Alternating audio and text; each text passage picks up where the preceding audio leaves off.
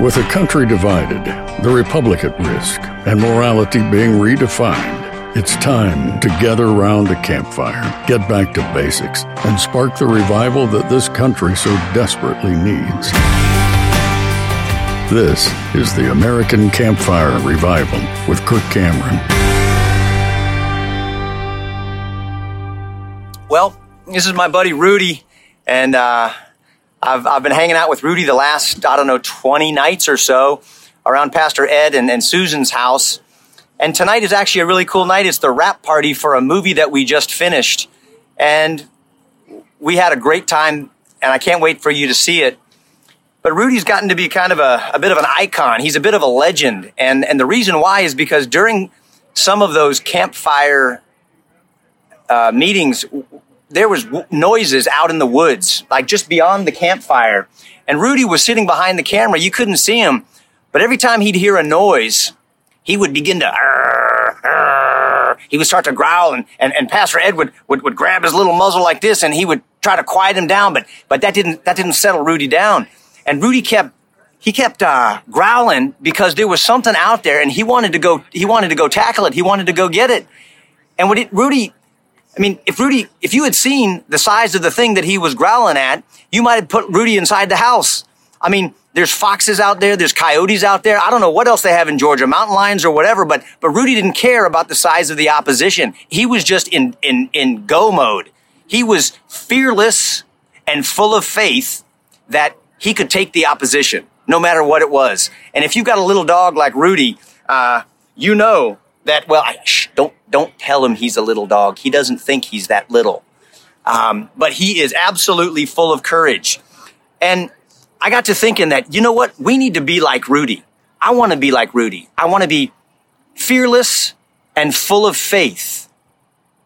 Because if I could get rid of all of my fears, and if you could get rid of all of your fears, and we knew that God was behind us because we had surrendered our wills to Him, and all we want is for His will to be done, what could we accomplish? What could we accomplish in the hearts and minds of our kids? And what could we accomplish in terms of caring for our culture and creating a future of blessing and liberty for the next generation? I got to thinking about other people who basically were like Rudy, and I think of Gideon. Remember Gideon and his army? He was going up against a huge army of the Midianites. You can read this story in the book of Judges, and there were 135,000 Midianite soldiers coming up against Gideon and his army of 32,000. He was completely outnumbered. And then God told him, "You got too many soldiers. You need to trim it down." And Gideon got rid of 22,000 of his soldiers and was left with only 10,000 of his best soldiers going up against 135,000 Midianites. And God told him, "No, there's still too many. You need to trim that down." And he told him to go down to the water and have the men drink.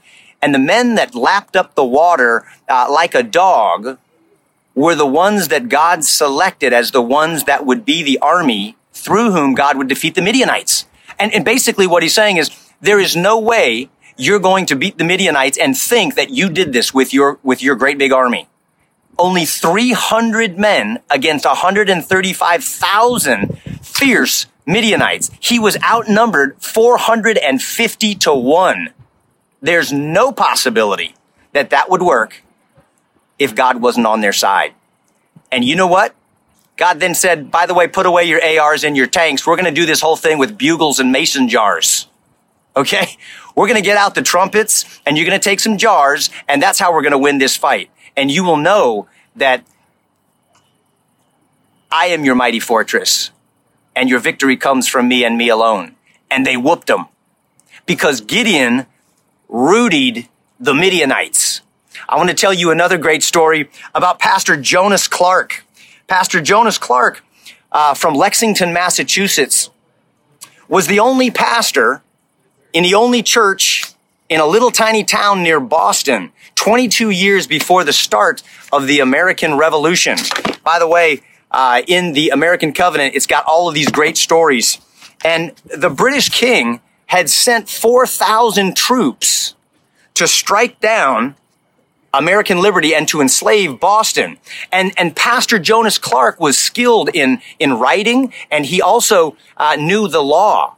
And he understood the Bible, and he began to write letters, legal letters to the king based on biblical principles of how to deal biblically and peacefully with lawlessness and with tyrants.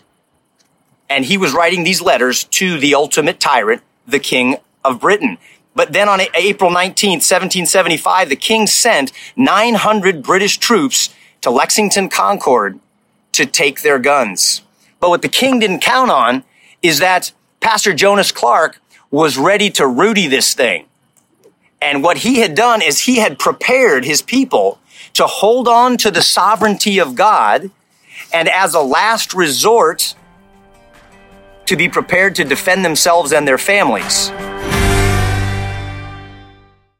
Hey guys, it's Kirk here. Did you know that another option to traditional insurance even exists out there?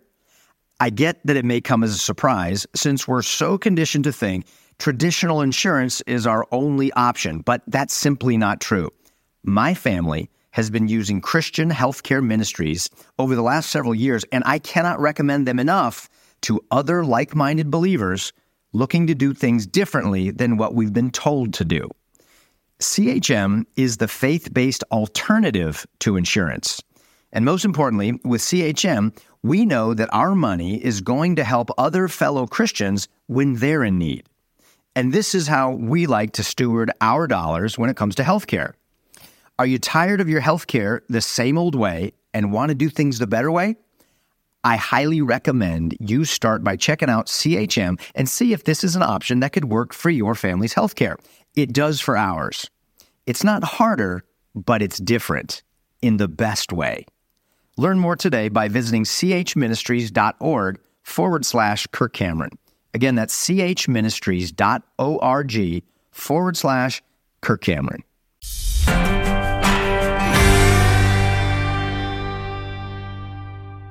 And when Paul Revere rode through that town and warned Pastor Jonas Clark, the pastor gathered the men of his church at midnight. The British arrived in Lexington at dawn and found 78 members of Jonas's church on the green. And these farmers were not looking for a fight. They were outnumbered 10-1. But they were not going to give over their weapons and their families to an invading force because they believed in the sovereignty of God, the justice of their cause, and they loved their families and their neighbors as themselves.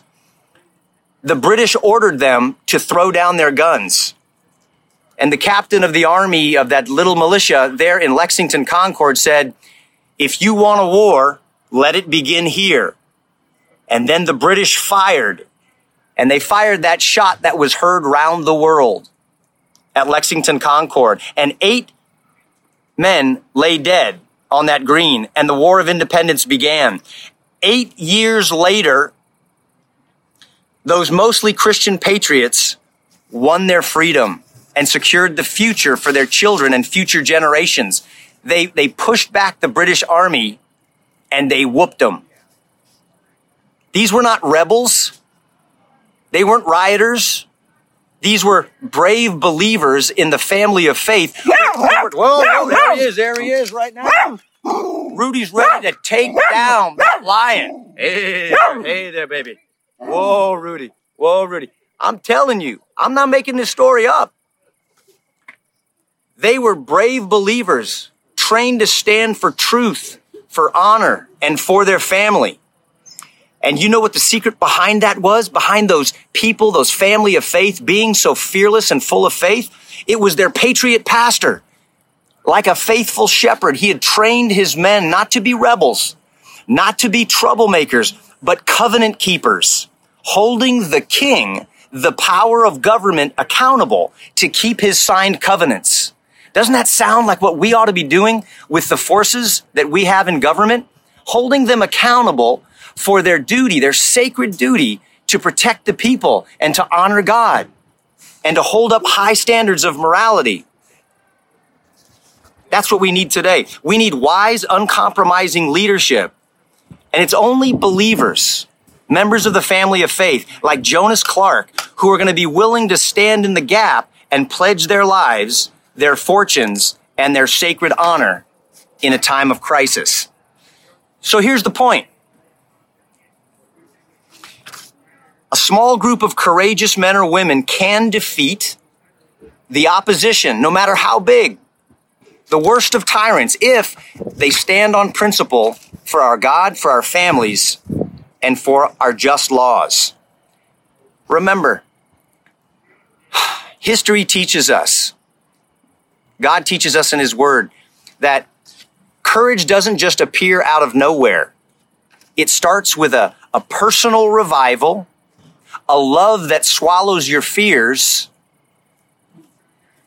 and a decision to be like Rudy, fearless and full of faith. There may be a lot of opposition, a lot of confrontation, a lot of things that may make you feel like you're facing insurmountable odds, something with really big teeth that's going to overpower you. And it could be relationships, it could be your health, it could be the education of your children. You may be burdened by the size of the opposition facing us in government. We need to be like Rudy. The size of the opposition doesn't matter when we are on God's side. So humble yourself. Study God's word. Submit yourself to His ways. And remember that if God is for us, who can be against us? It's great being with you again tonight. And I don't know. I just need to hang out with Rudy more and be reminded of the kind of man that I ought to be. Full of courage and full of faith. God bless you guys. Thank you for listening to the American Campfire Revival Podcast. Be sure to subscribe so you don't miss a single episode. If you'd like to learn more and join the movement, visit kirkcameron.com.